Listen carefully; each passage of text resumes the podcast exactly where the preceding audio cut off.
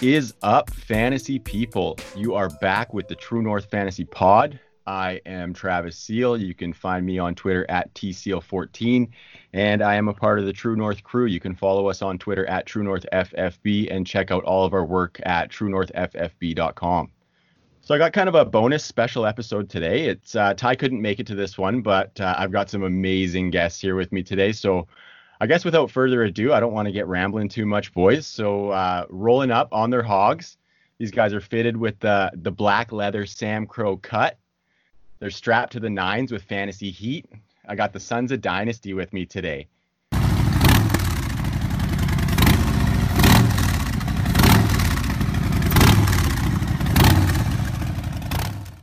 These guys these these are some of true north's best buddies in the fantasy community. I mean we can't thank them enough for their friendship. They've been loyal supporters. Uh, they can be followed on twitter at dynasty sons uh, definitely make sure you follow them. And then we're to go around the table here. So beezy why don't you kick it off? Tell the people where they can find you my man. Hey, what's up, guys? Good to see y'all.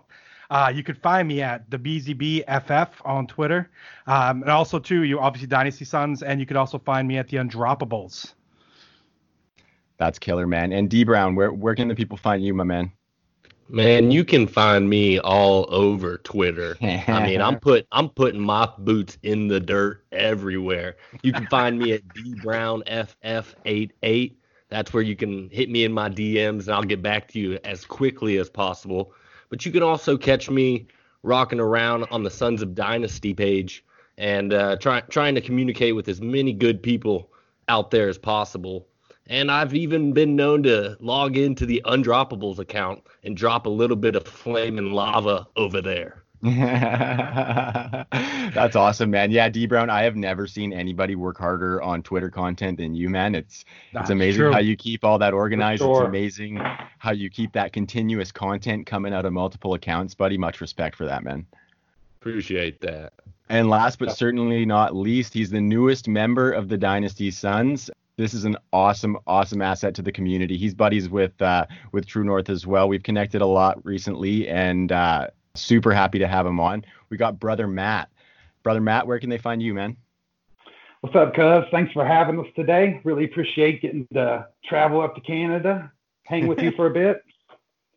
You can catch me at Dynasty Dude on Twitter. That's at DY Nasty Dude.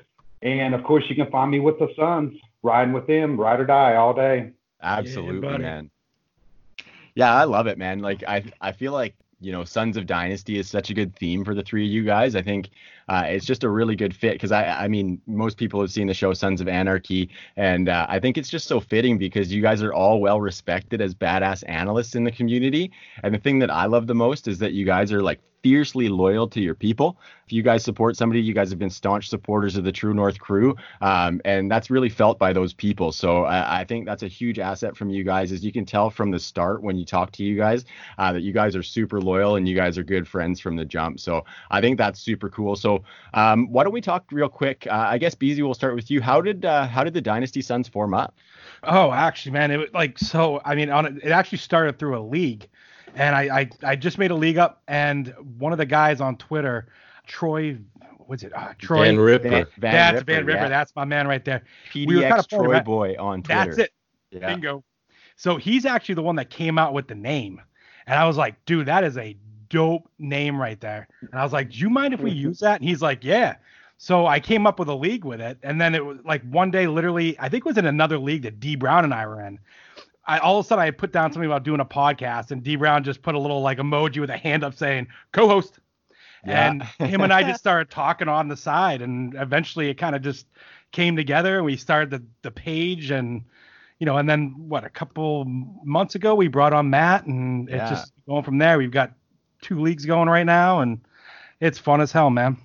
That's beautiful. Yeah, I'm in uh, Sons of Dynasty 2.0, and that was a that was a super fun draft, and I can't wait to kick off that season with with all the people in there. I think Troy's in that one as well, isn't he? Yeah, he He is. That is, was the one yeah. I got him in. Yeah, Troy is awesome. I love Troy. We've we've just connected in the past couple of months, and great guy, great guy. Awesome, fellas. So I guess why why don't we get into what we're going to be talking about here on the pod? We uh, we got a pretty fun one here. We're going to talk about some pop off potential, is what I've titled it. So these are some guys that are in great spots to succeed. Uh, whether their depth charts are clearing up, they they flashed big potential last year and they're looking to improve on that. And some of them can be guys that we've we've bought into before but we're looking for them to put it all together because for whatever reason they haven't quite uh, made that ascension that we've been looking for them to make. So that's going to be a fun piece. And then towards the end, we're going to talk about some some deep dynasty stashes. So I think I would be remiss if we didn't talk uh, some of that deep dynasty stuff with the dynasty sons. I know you guys yeah, have tons of leagues. We got tons of deep rosters, and we're kind of mining the bottom of the barrel there to find these guys who can pay off big in their ADP. So we're going to drop one of our favorite guys to stash deep on a dynasty roster. So that's going to be fun too. But gentlemen, I'm going to get into uh, into these pop off potential players because there's a few to cover. Some of them we've actually talked about on the True North Pod a little bit, but I really wanted to get your guys' takes on some of these guys. I know some of these guys are are near and dear to your guys' hearts, and some of these guys have a lot of potential coming into 2020. So I'm going to lay the players out. I'm going to kick it to one of you guys and see what your outlook is on whether he can take the next step we'll go a little bit back and forth on them. And then after, just to top it off, I'm going to drop a number and see what you guys think as far as these guys' fantasy finishes. So just to top it off, I'm going to say, you know, is this guy going to be a top 20 receiver? Or do you think this guy can come into the top 30 of, of the running backs or whatever it may be? So that'll be just kind of a quick little cherry on top for those guys. So getting into it here, BZ, we're going to start with you, my man. Yes, sir. We are we are going to talk about Will Fuller. So, uh, Will Fuller, golden opportunity this year. Nuk Hopkins and his yearly 150 targets are out the door. And I think we know the biggest knock on Fuller has been the injuries. So, BZ, why don't you talk about Will Fuller's outlook and, and what you think about him going forward and whether he can he can kind of break through this year because we've seen super big flashes from him, but he hasn't quite put a full season together. All right, absolutely, man. Well, like I said, you know, I mean, you got to love the potential that Fuller brings to the table, but I mean, the injuries are just every year they just keep stacking up on this kid, whether it's his knee, soft tissue, everything. It's just, it's, it's a mess. I mean, if he could actually just get it all together and just be healthy for a season, we could be looking at a top 20 wide receiver, hands down. You know, he's one of four players in the NFL right now to record at least 12 touchdowns on less than 170 targets. So Whew. he's got some play, and the and the other three guys are actually tight ends. Nice. Um, so he's the only wide receiver out of that group. But the problem is, in the past three seasons, he's played only in 28 games. He's also missed 20.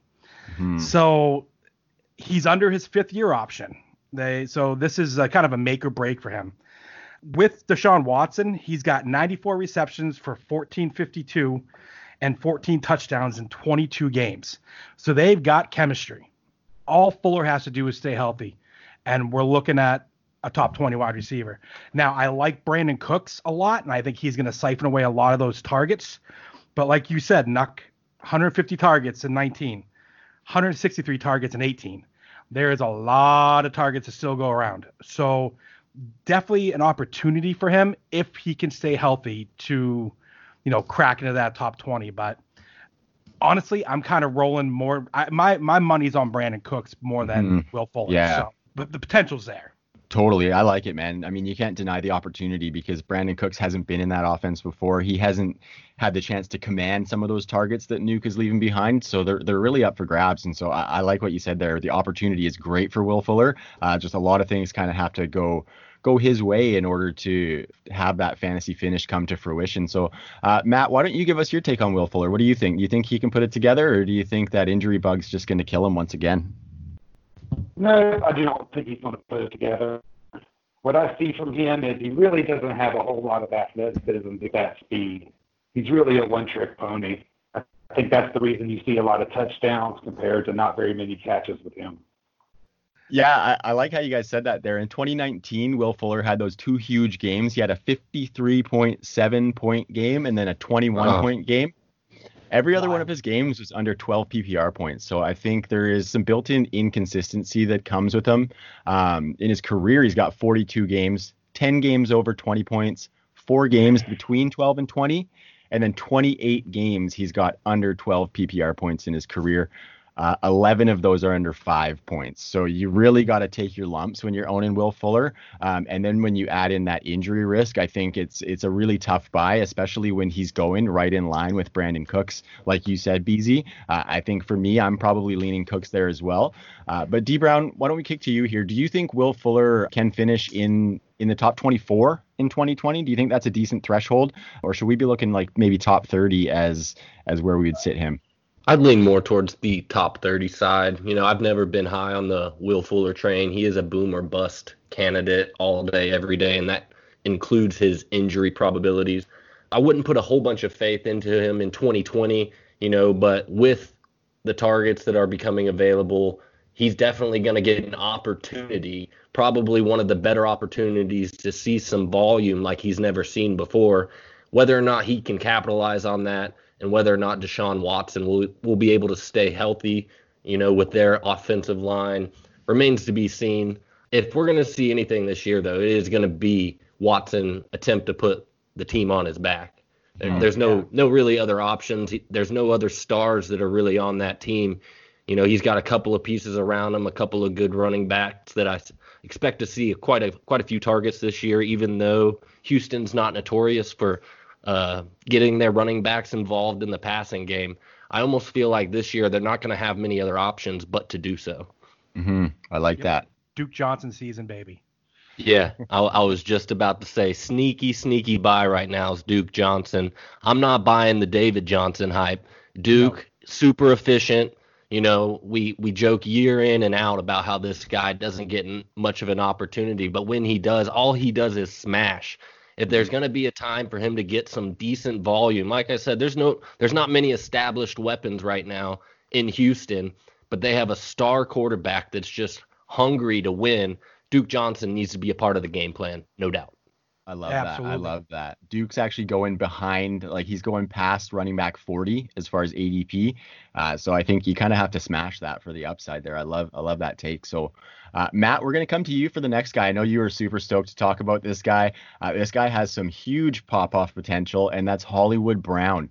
Uh, he, he immediately became one of the league's most exciting young wideouts last season, in my opinion. Uh, he had a really good year considering he missed some time, uh, and he's in an offense that, you know, it's it's low passing volume, but he capitalized pretty well on that, all things considered. So uh, I know you like Hollywood. You think he makes that leap this year? Yes, Marquise Brown. I do think he's going to be a hit this year. He's in a low volume offense, but he has big opportunities to produce on big plays.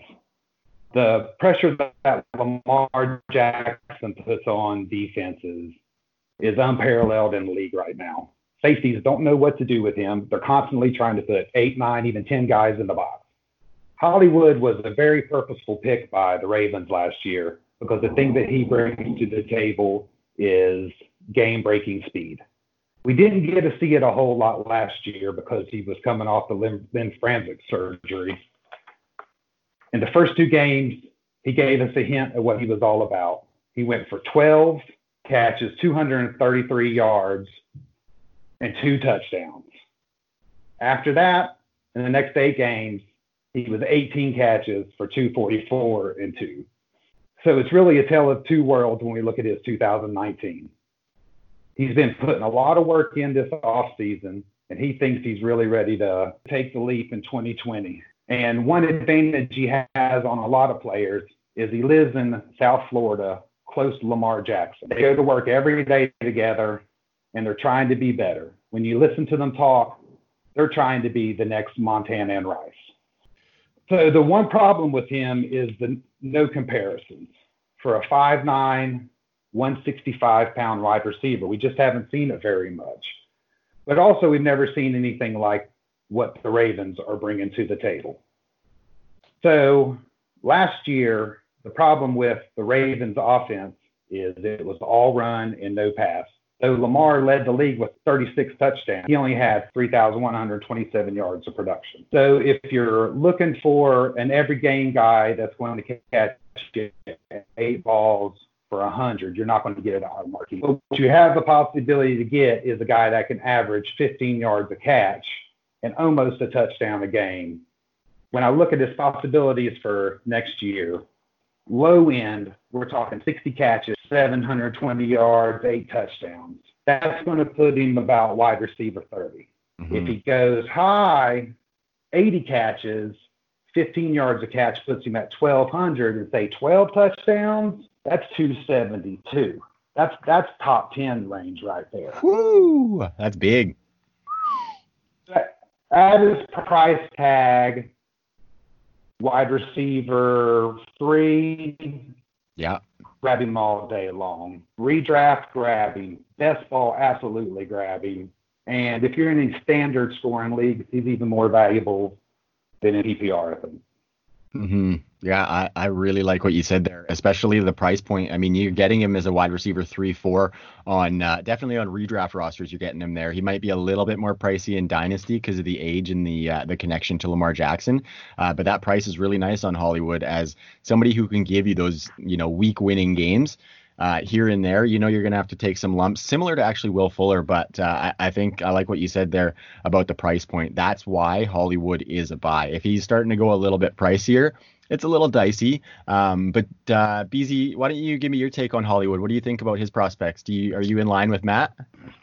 So actually, um, you know, with Hollywood, I'm actually kind of on the opposite spectrum of this one. Um, he's been an absolute sell for me. I've actually right now, real. I don't think I even have a single share and really what comes down to is it comes down to volume in the passing game and his opportunities. Now, they drafted um, Devin Duvernay this year. They have, you know, Mark Andrews and who's the hell's the kid that they got last year? Um, Boykin. There, there he is. Boykin. Yep. I was like, I got stumped up. But um, you know, this this is a run first team. So unless Marquise Brown capitalizes on the opportunities that he gets each and every game, you know, you're not going to see that consistent wide receiver two that you're looking to get with him. You're going to see more of. You might see a wide receiver one one week, and then the next week you might see a wide receiver sixty. So for me, I mean, talent wise, yes, he's got talent. Absolutely, he's quick as all hell. You know, he's Antonio Brown's cousin, so he's got the, you know, he's got juice. But you know, between injuries, the volume in the passing game, and just kind of where I see the the Ravens going in terms of their defense is going to get much much better. So they may not have to pass as much going into 2020. They may lean on that run game. He's been a fade for me so far. Hmm.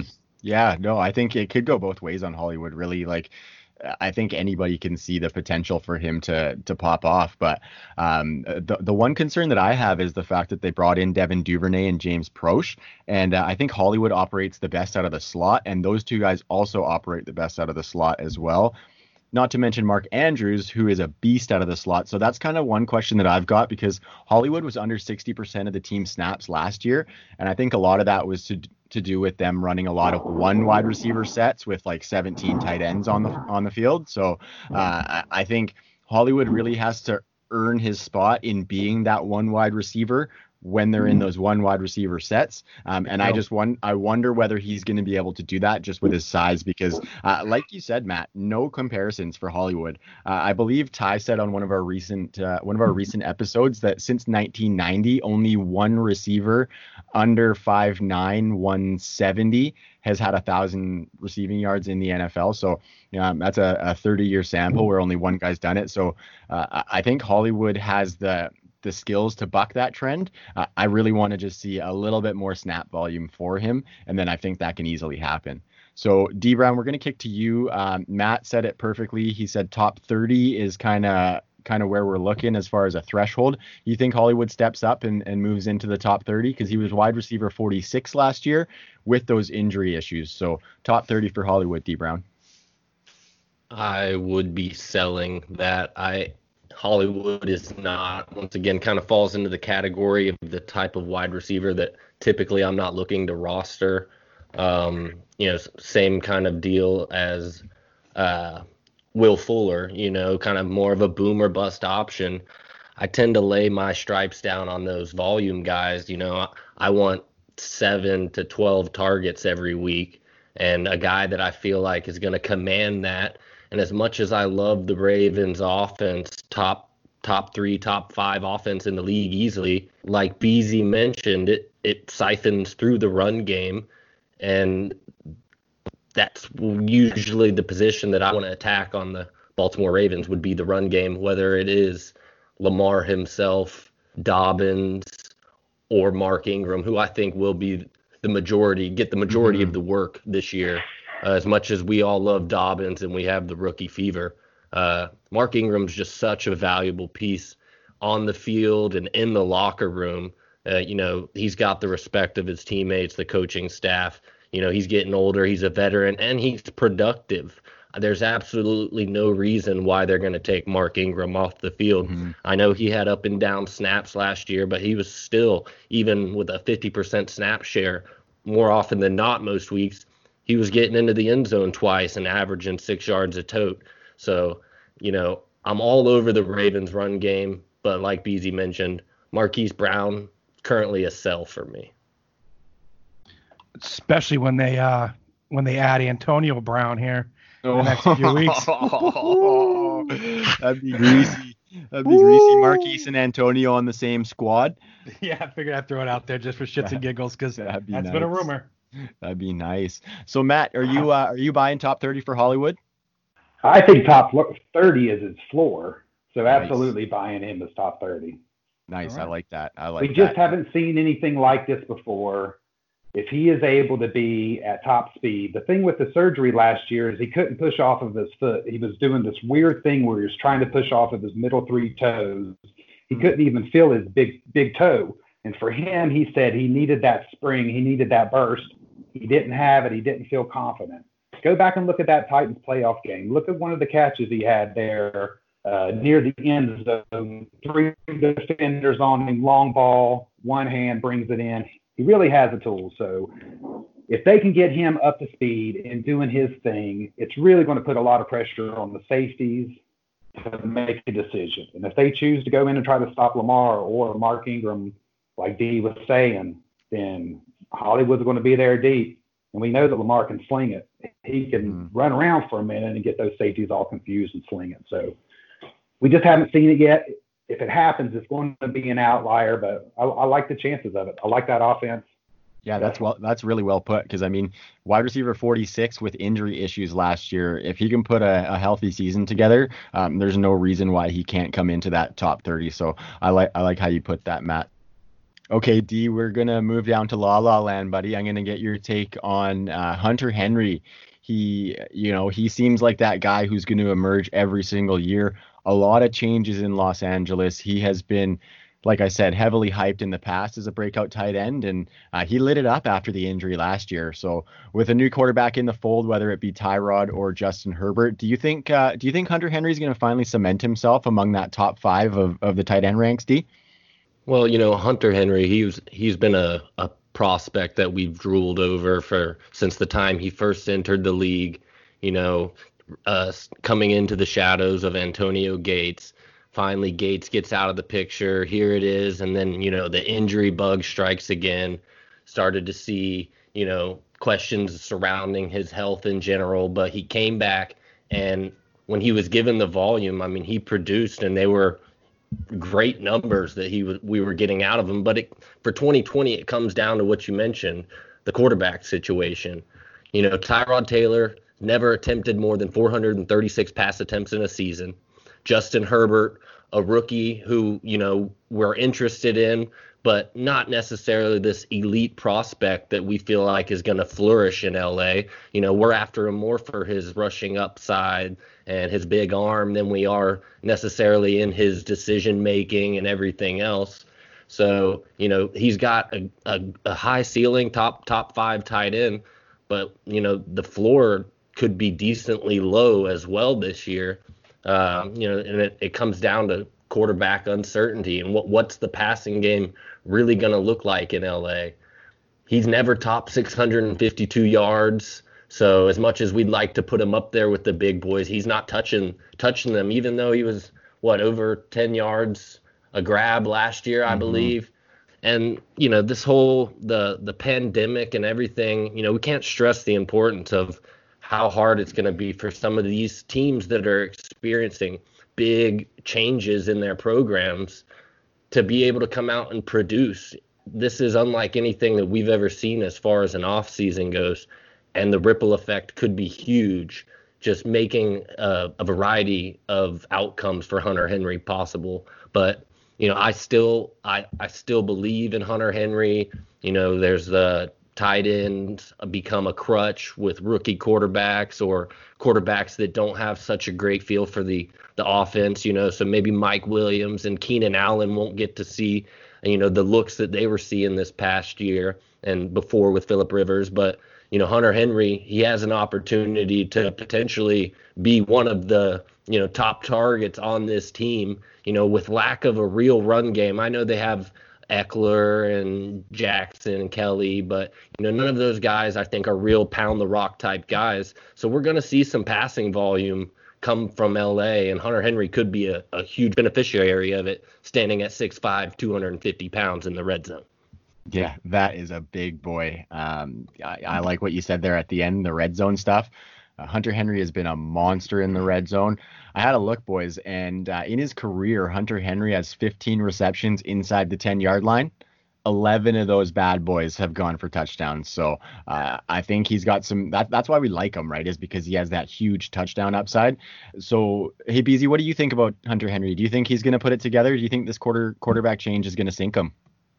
No, I think he'll actually put it together because, like D said, you know, they're going to be leaning more on the passing game here a little bit more and getting you know these guys involved. You know, he's always been a difference maker at the position. I mean, I I think you saw it a lot this year because he really ate into Mike Williams' red zone targets. You know, when he was out the year before, Williams had like ten touchdowns. Now this year he had 2 mm-hmm. So Henry definitely affected Williams last year big time.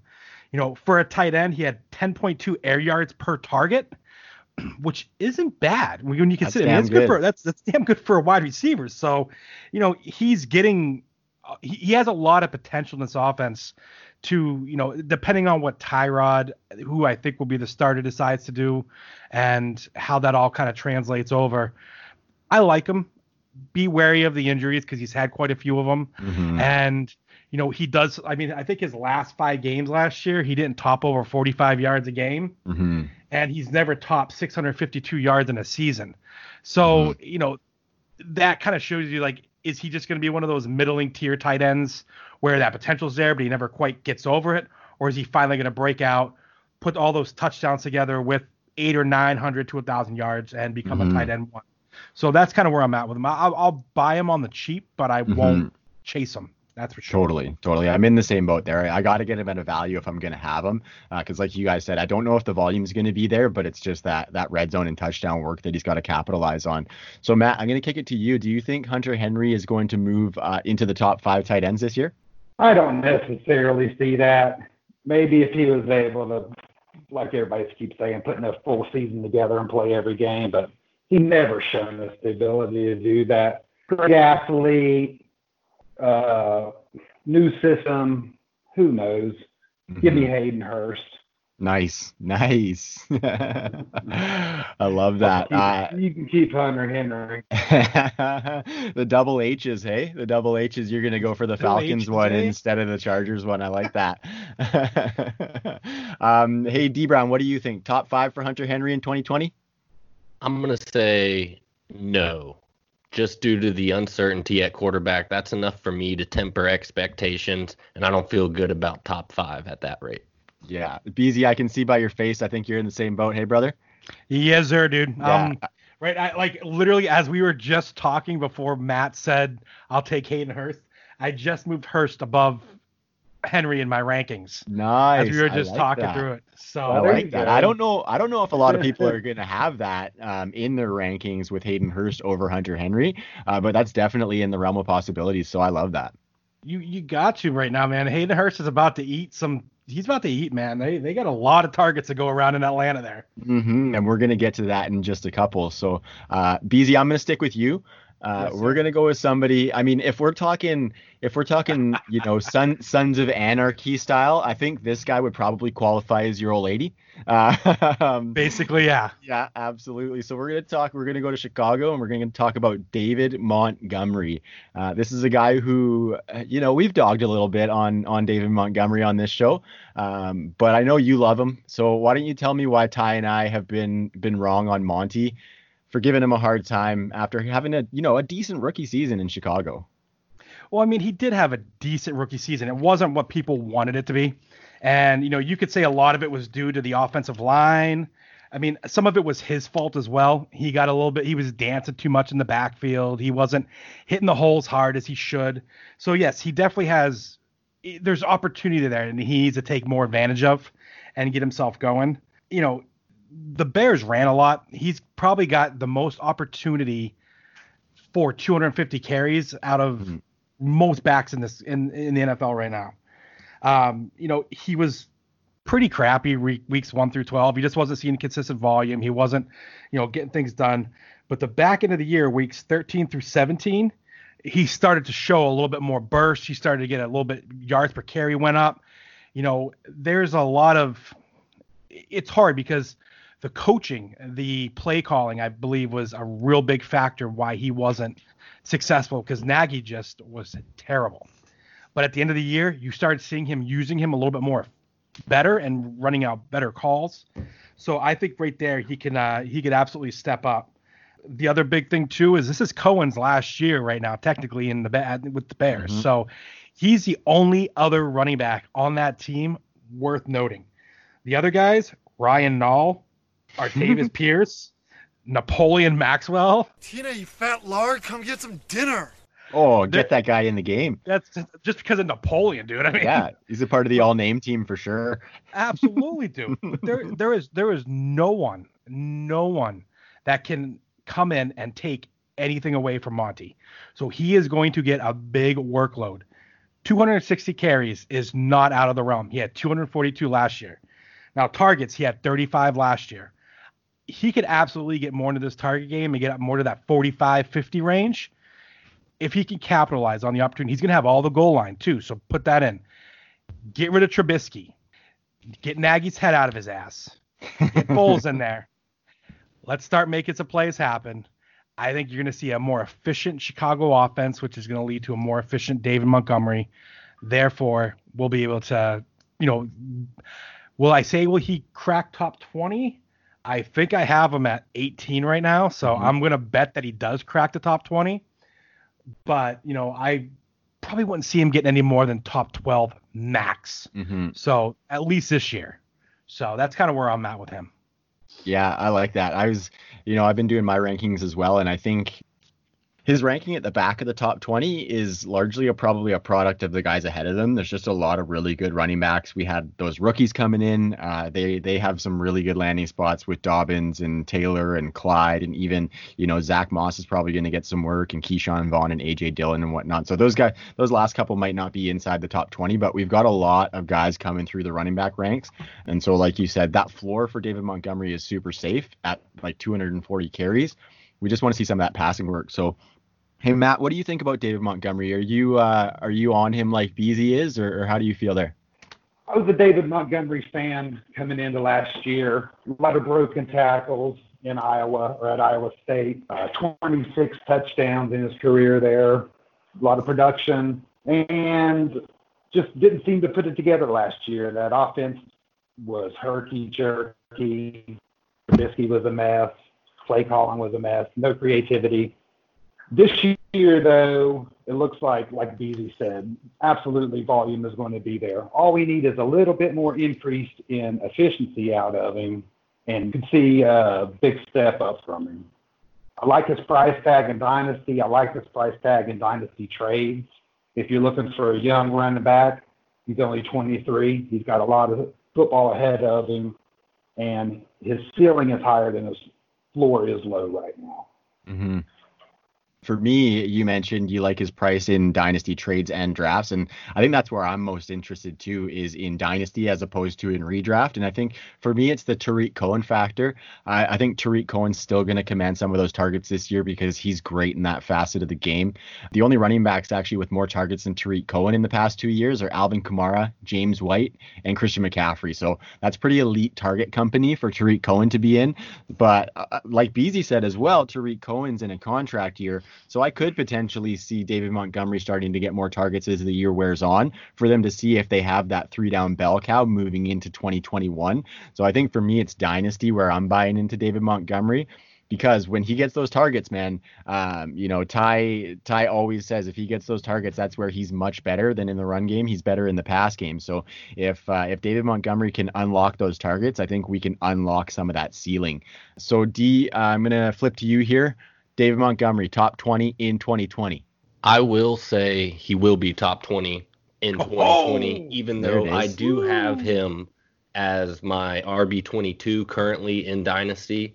Like you said, it's just the influx of talent that's coming in to the league that you have to command at least a little bit of respect for, which is kind of bringing him down to where he is.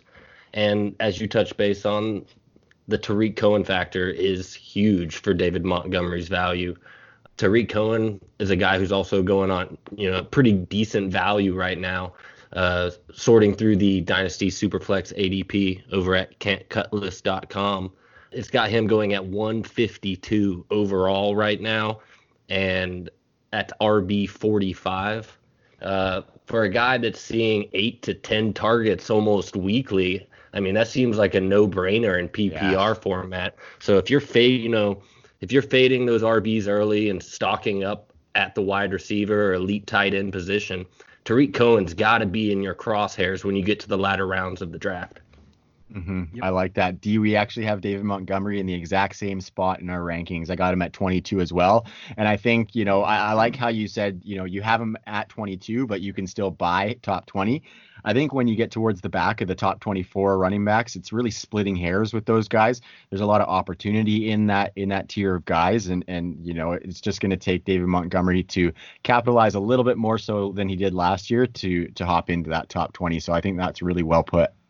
All right, fellas, we are ripping. It's like we're we're on our hogs here. We're we're rolling out of Charming. We're going up to Nevada to see the Nevada chapter and uh, sort out some business around the roundtable with those guys. So we're gonna keep flying here. Matt, you're up, brother. We're gonna talk Terry McLaurin. I love Terry McLaurin. He was the hotness last year. Came on strong really early last season. Then he leveled off, finished as the wide receiver 30, despite garbage quarterback play, I might add. So uh, things are looking good in my opinion for Terry McLaurin. Where do you sit as far as uh, McLaurin reaching his potential and overcoming what looks like it might still be some some pretty rough quarterback play? I'm a McLaurin fan. Obviously, you can't say his name without saying the name Dwayne Haskins. They've been together for at least the last four or five years. So they're attached at the hip. I personally am a big Haskins fan, probably one of the bigger ones within our community. I think he has all the tools. He's a big, smart quarterback. He throws with a lot of anticipation. The problem with the two of these guys, they've had six different offensive coordinators in the last five years. This is mm-hmm. going to be number six coming in with Turner. So, really haven't seen the full potential of what McLaurin or Haskins, for that matter, have, has to offer. One thing I like about his potential this year is he's the number one receiver in that offense, no doubt. He's got a lot of speed. When you look at him last year, he put cornerbacks on their toes real early with that speed. It gave him a chance to break off a lot of routes early. Yeah, he came out and shredded my Eagles in week one, which was a pretty tough pill to swallow. But uh, yeah, I, I like it, man. Oh yeah, Rasul Douglas had nothing for him in that game. Oh he had him man, On, he had him on his toes from the beginning. Four three speed, 37 and a half inch vertical, 18 reps at the combine. He's a full grown man. You look up mockdraftable.com. His number one comparison is Chris Godwin. So for me, he's a buy. I dig it, man. Like I said, I, I love Terry McLaurin. Um, despite the awful quarterback play, half of his games went over 15 PPR points last year. He top 10 in deep targets, deep receptions, deep touchdowns, and deep target rate. So we know a large percentage of his targets are going to be deep. And, you know, I think with his route running ability, I think he can be much more than just a deep target. And I love the Chris Godwin comparison because Chris Godwin is probably one of the most versatile receivers in the league. And I think Terry McLaurin can can blossom into something of that sort. So I, I love how you put that there. And I love the comparison to Chris Godwin. Beezy, where are you sitting at on on Terry McLaurin? I think he, you know, he is beloved in the community. I don't know if I've heard anybody who's off of him. So where are you sitting? So I he is a humongous buy for me. He was last year going into this, so I actually already own him on a lot of my dynasty teams, which is really nice. So, you know, he had 919 yards and seven scores last year in 14 games. He did it on 93 targets. That's pretty impressive for a rookie mm-hmm. coming into the league. Now you got to assume this year he's probably going to see about 120 targets in that offense, maybe more.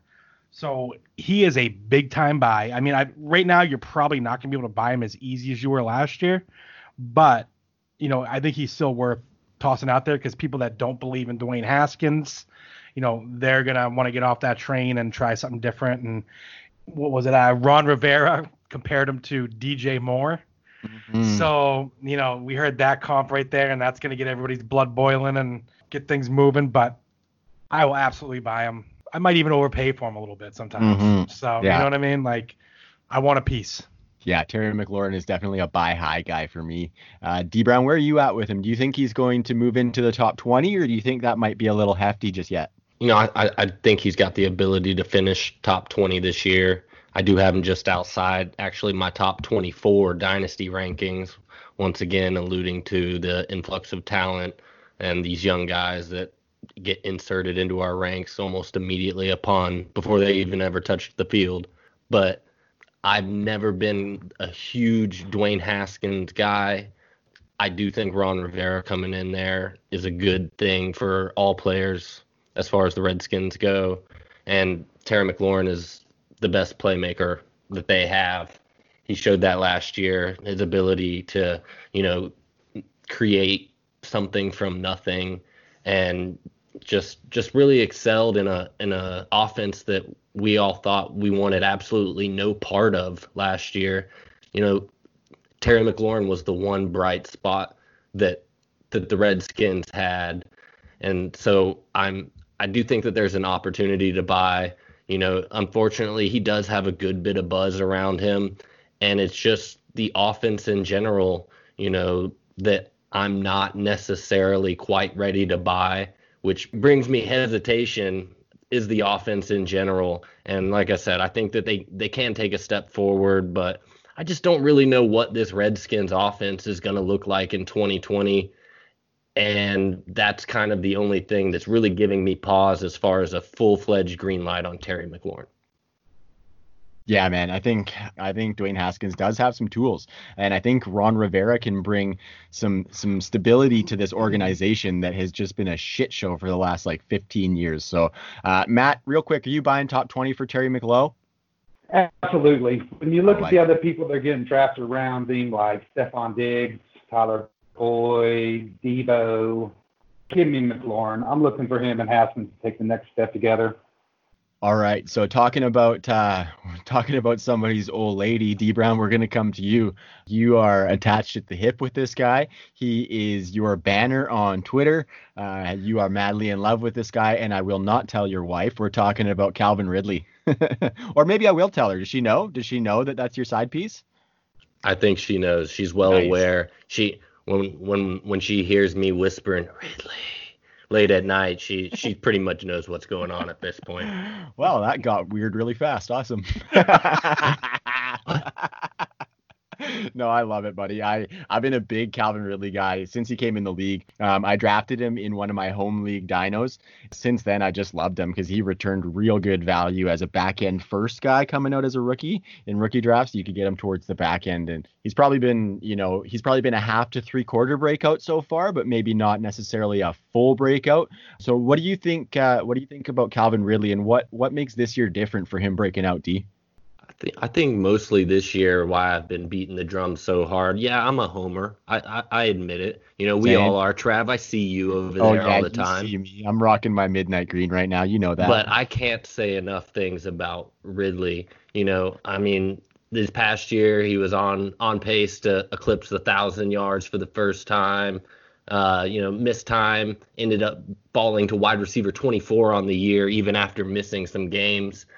But if you look at if you look over the top 10 touchdown scores over the last 3 seasons, on average they total about 116 yards for every touchdown they score. For their careers, Jones is at 213 yards for every score. My man Ridley is at 99. Okay, so obviously there's you know touchdowns. They they fluctuate even more so it seems with the Falcons every other year, but they have one of the most pass heavy teams consistently. Led the league last year with 42.8 attempts per game. Now we're talking Sanu, Hooper, Freeman all out the door. Targets are up for grabs. While Gurley and Hurst should see some nice volume as well, Ridley is clearly the number two target behind Julio, and Julio demands so much goddamn respect that teams have to respect. No choice about it. Julio's the best wide receiver this this game's ever seen. Yeah, I said it. I'm doubling down. I like it.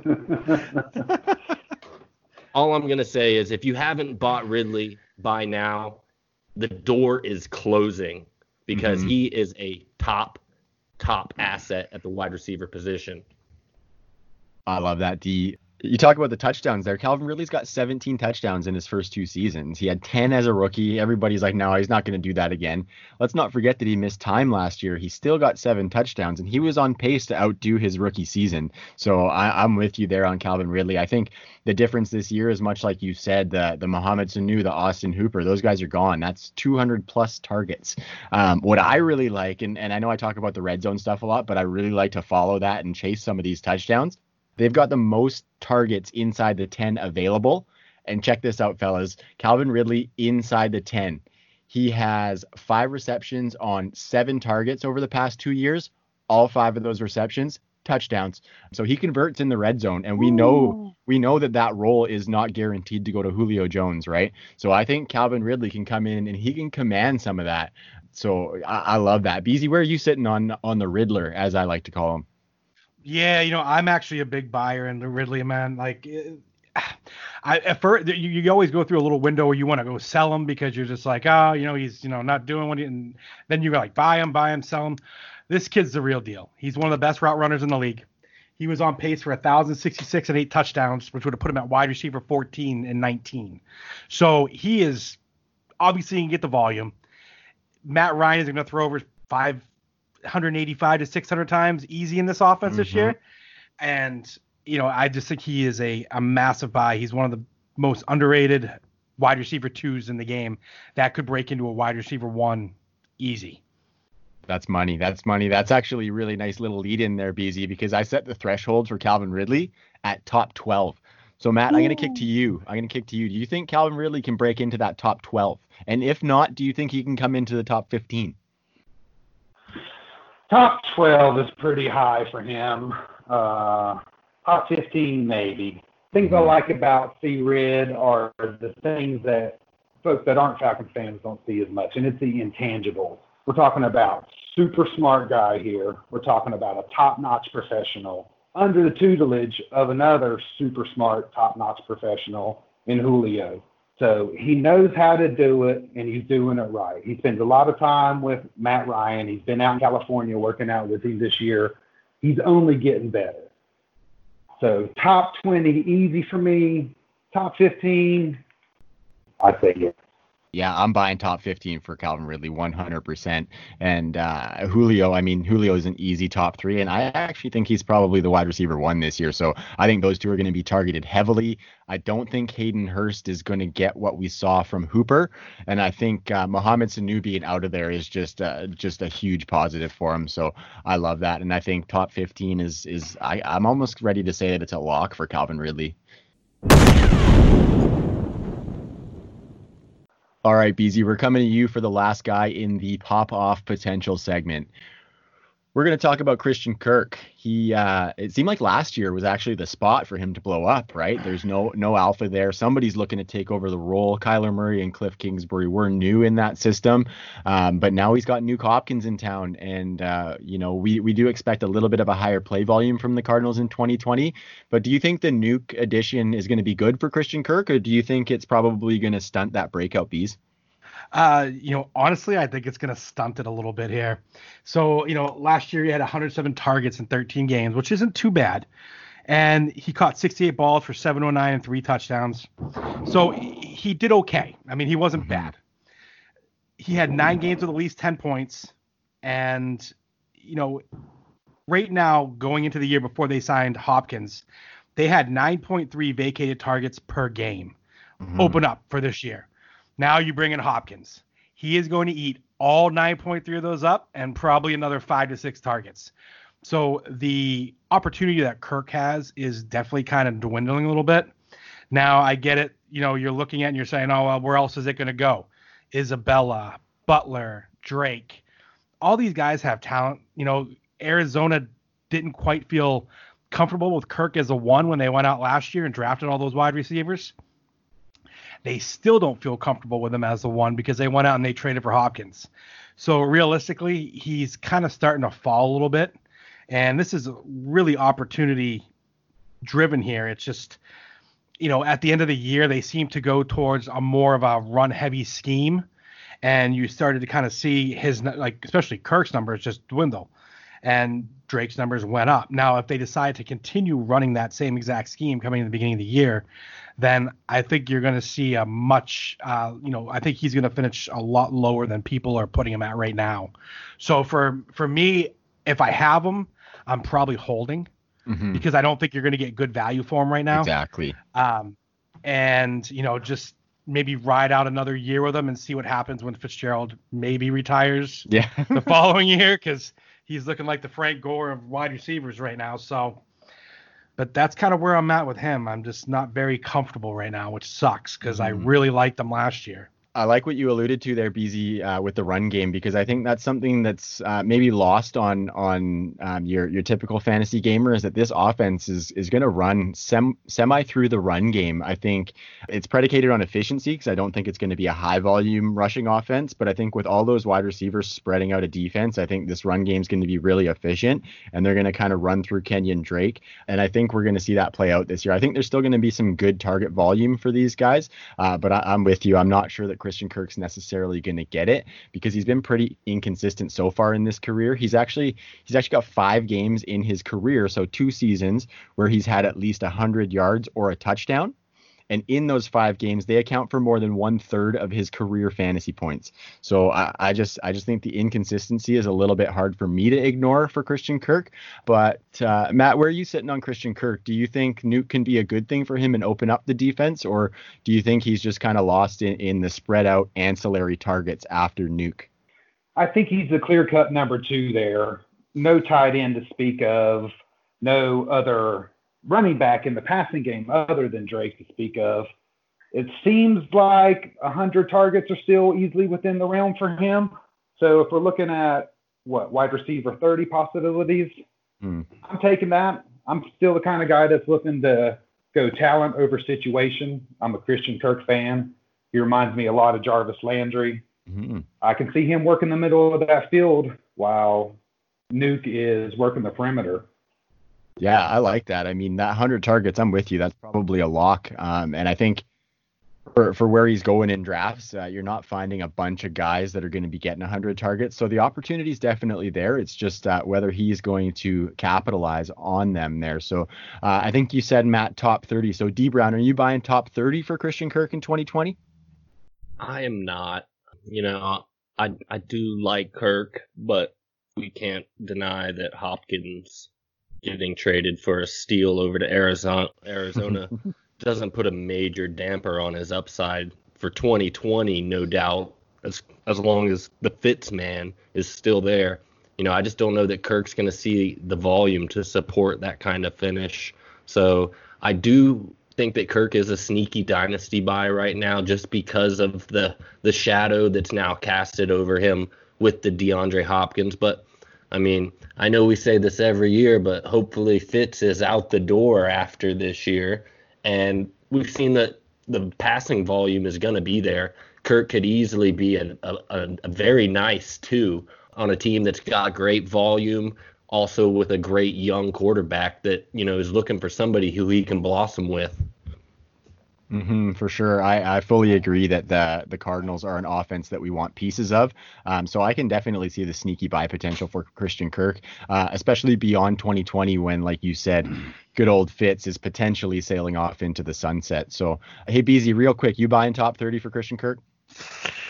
Oh God, I you know what? I'm gonna I'm gonna fade it. I'm gonna actually not. I'm gonna say he's gonna finish, you know, somewhere in that 36 to 40 range this year. Right, right. Right. Yeah. I mean, there's there's a large range of outcomes for Christian Kirk uh, as far as fantasy finishes, and as far as his perception within the community. I think a lot of people are on him, a lot of people are fading him, and I think um, it can be interpreted a whole bunch of different ways. So I like that, boys. I like that. And uh, with that, guys, we're finished the pop off potential segment of the episode. We covered some of those guys. Hopefully, we brought some um, some heat to the listeners. I, ho- I hope they liked our takes on those guys. Real quick, boys, I'm just going to take a minute for a word from our sponsors, and then we'll get back into it. All right? Yep. We here at True North want to give a big thank you to our sponsor, Expand the Box Score. If you don't know what they do, well, first, you should.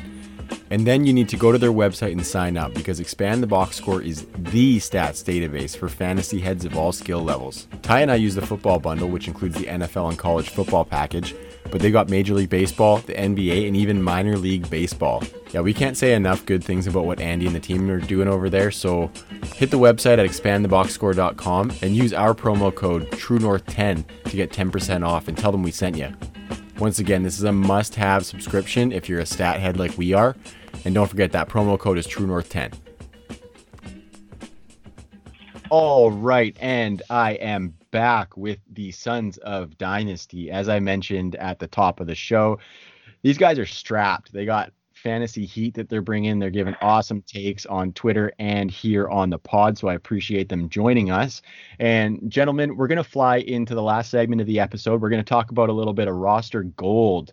Uh, I'm going to ask you guys to drop one of your favorite deep dynasty stashes, only fitting with the Sons of Dynasty on the show that you give uh, give us some some deep takes. And uh, so I'm going to start with I'm going to start with D Brown.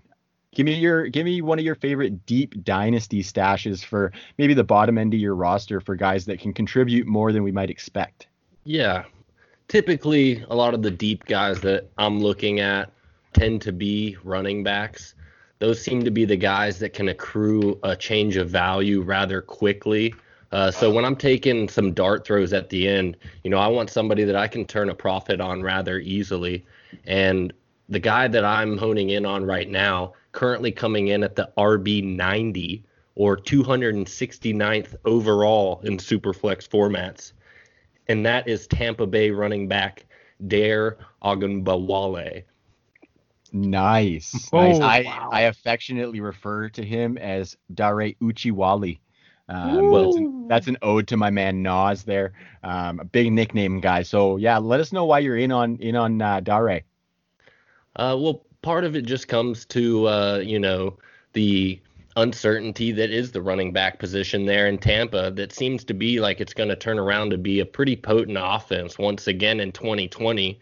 Well, it kind of comes down to the price tag. You know, none of those running backs really have a, a firm grasp on the job in 2020. You know, the the Vaughn rookie hype has gotten pretty large. We were seeing him go towards the back end of the first round in most rookie drafts.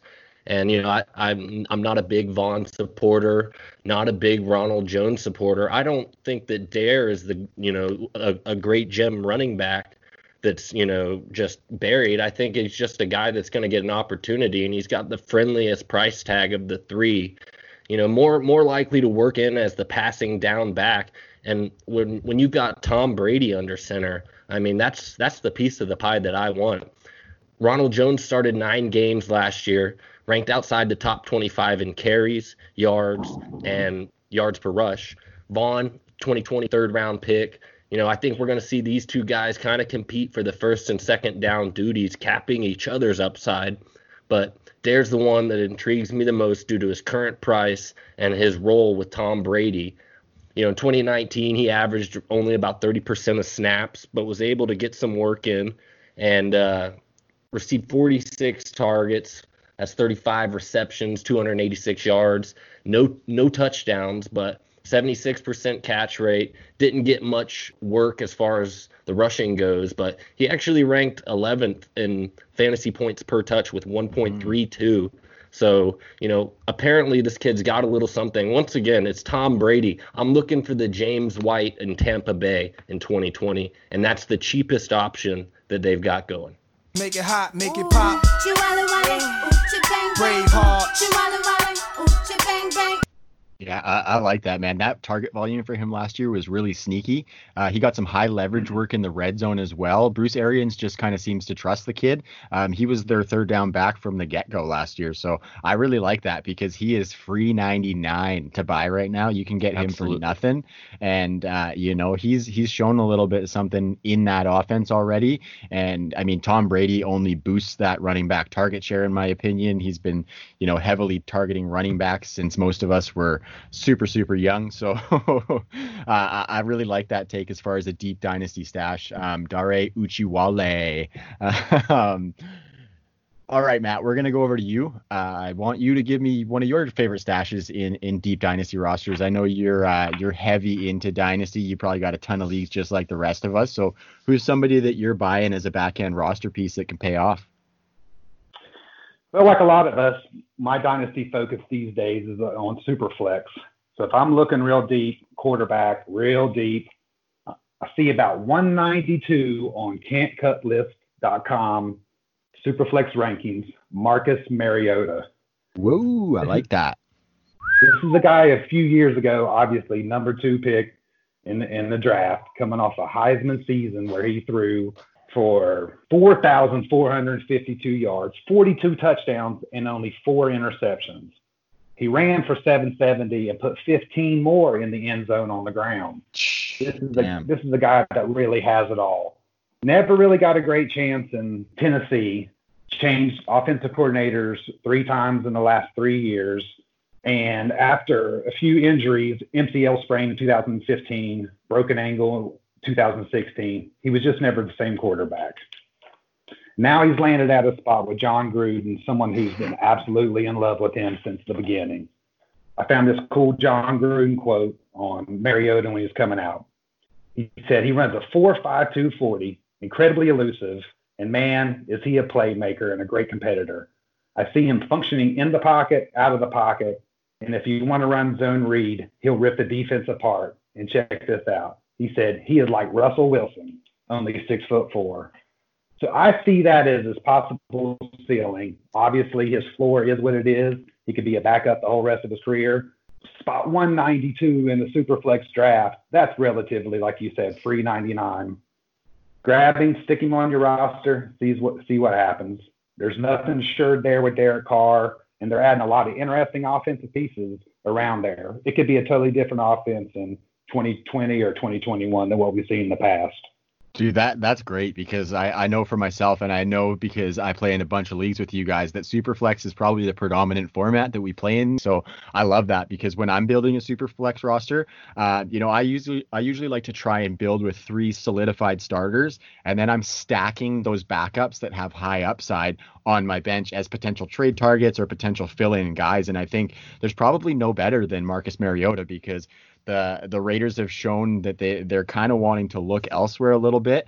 And Jon Gruden, much like you said, handpicked Marcus Mariota to come in. I mean, the guy throws passes to himself for crying out loud. So uh, definitely a lot of talent there. He uh, he could look really good in that offense with uh, with those new weapons with Henry Ruggs. He's shown accuracy. That athleticism is probably the main reason why Gruden was chasing him.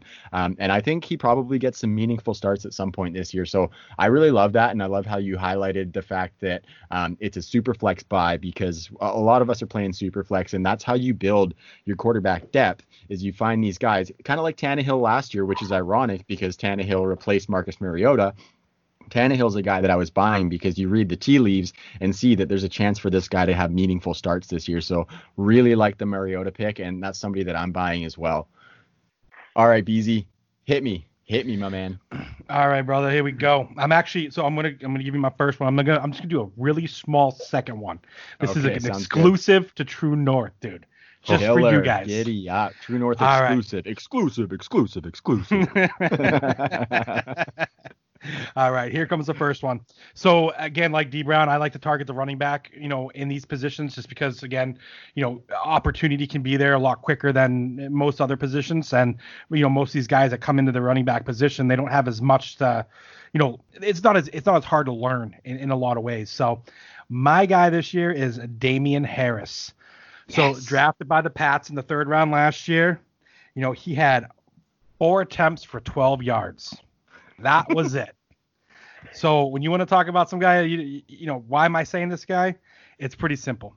Sony Michel was pretty ineffective last year.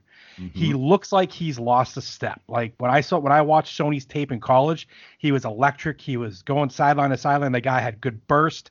I don't see it anymore. I think there's something more going on with him than what they were just saying. He just had a surgery recently on his foot, I believe, and they said it was just a precautionary thing. Mhm. But as you know, Tom Brady's gone. This offense is now going to run even, you know, it's going to go through the run game even more than it did before.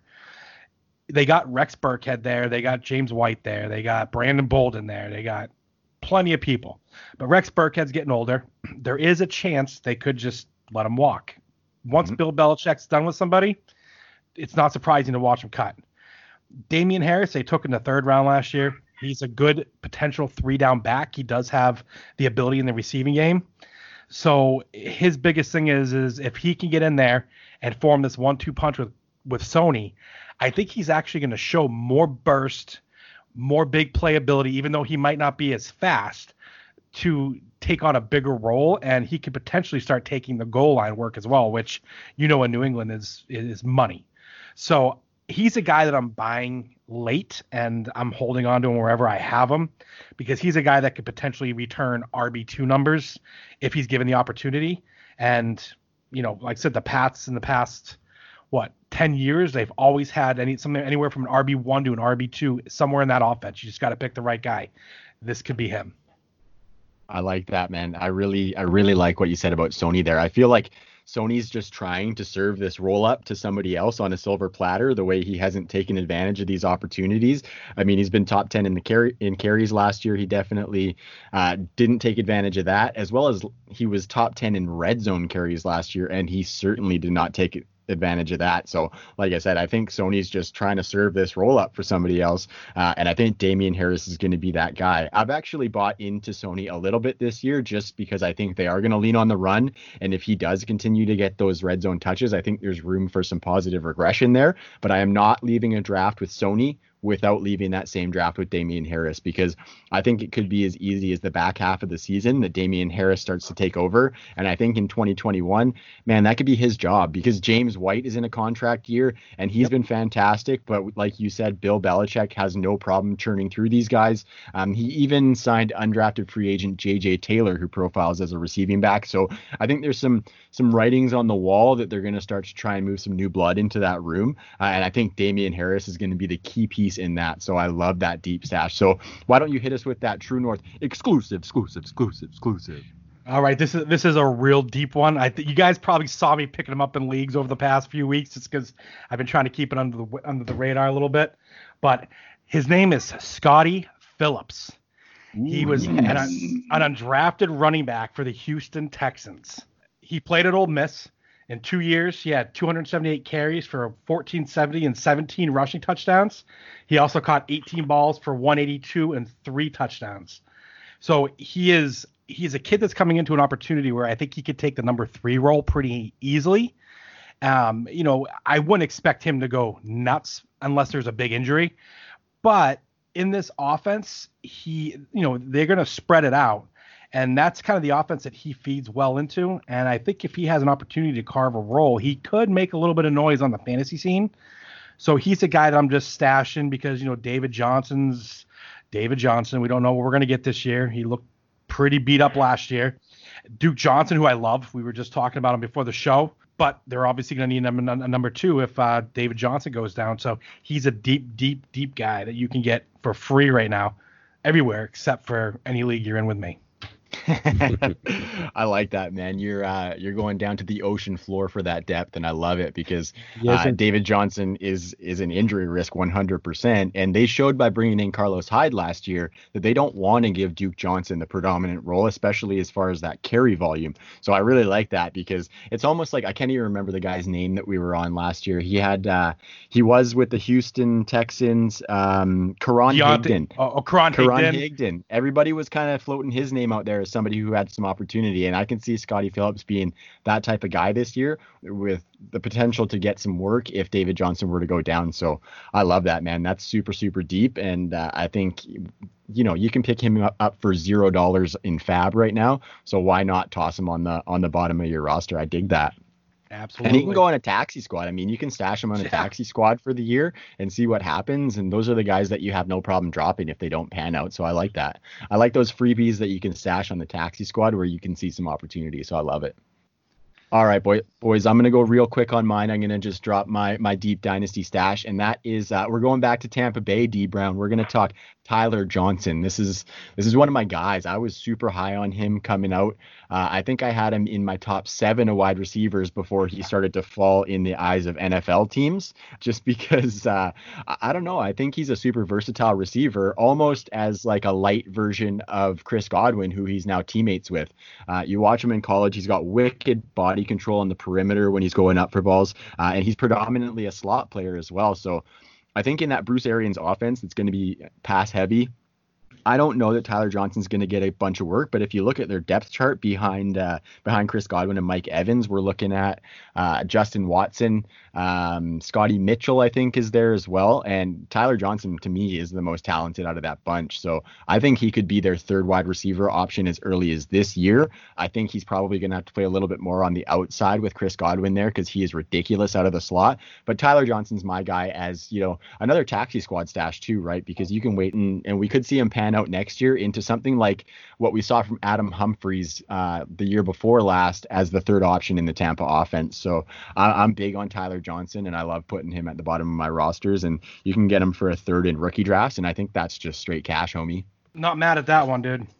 Right on, boys. Well, that that's a wrap on uh, on all of our topics today. I gotta say, I really appreciate you guys rolling up. You guys came all the way from Charming. You guys had the the SAMCRO cuts on.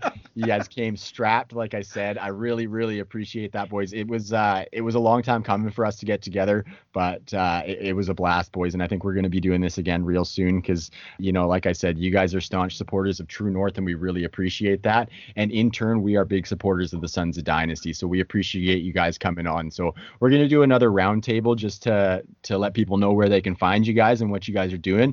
So why don't we start with you, Matt? Where can they find you, brother? You can find me at Dynasty Sons and at dy underscore nasty dude, Dynasty dude on Twitter. I love that. I love your handle, Dyna. I, I in my head I call it Dynasty, dude, and I just love that. I love it. uh, um, Beezy, where you at, brother? You can find me at the BZBFF on Twitter. You can also, like I said, find me over at Sons of Dynasty and at the Undroppables. And please just give a uh, quick shout out to the Undroppables. We got a new pod that just hit. It's called Unscripted.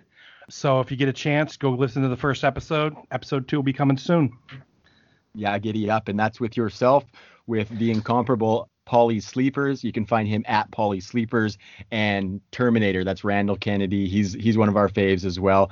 At FF underscore Terminator. We love those boys. That first episode was awesome, uh, and we're looking forward to it in the future. Um, you know, I feel like True North is kind of kind of tied to the Undroppables just with the personal Absolutely. connections that we've made. I consider you guys all close friends, um, and I think that uh, that feeling is mutual as well. So we're big supporters of the Undroppables, and anybody who's following our stuff needs to be going and following that stuff as well. Uh, D Brown, finish us off. Where are you at, my man? You can find me at dbrownff88 all day, every day. Look for any and all content coming from the Undroppables. You can find everything at can'tcutlist.com. Big things coming out of there. You know, we're like Beezy mentioned, the podcast is just dropping. Working on a dynasty trade calculator. Got a, a couple of cool other tools that uh, we're looking to launch here. Uh, 2020 is going to be big for the guys over at the Undroppables. So stay tuned on that. Uh, on a dynasty, uh, our Sons of Dynasty note, we are uh, currently getting some apparel in the works. Going to do a giveaway. So uh, stay stay tuned, stay with us, and uh, maybe you could get your hands on some uh, free Sons of Dynasty gear. And uh, big shout out to Scott Fish right now. You know, uh, Fish yes. Bowl right around the corner. I can't uh, say how excited I am to be a part of it this year. And just uh, you know, it, it really paints a great picture of what the fantasy football community is capable of.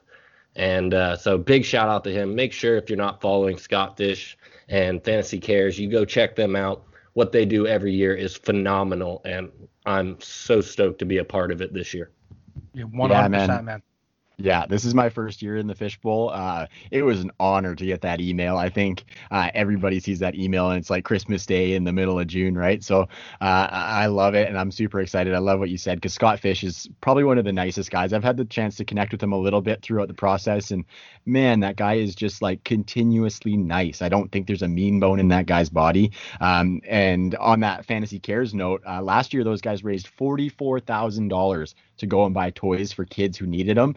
Uh, and that's the theme for the Fishbowl this year is toys. And uh, I think we're going to exceed that number this year. I really, really love what they're doing. So keep an eye out on that and keep an eye out for the SFB Podathon because that's a big event every year. Yep. Crazy, crazy lists of people going on there. Uh, I'm going to be tuning in hopefully for the whole thing if uh, the family permits. Uh, but that's that's always a blast every year. So definitely check out the Podathon.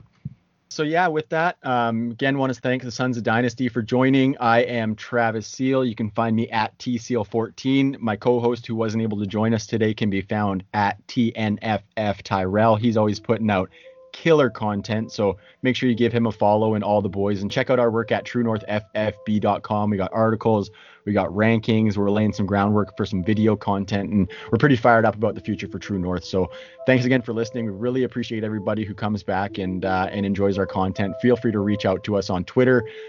We will talk to you next week. Peace.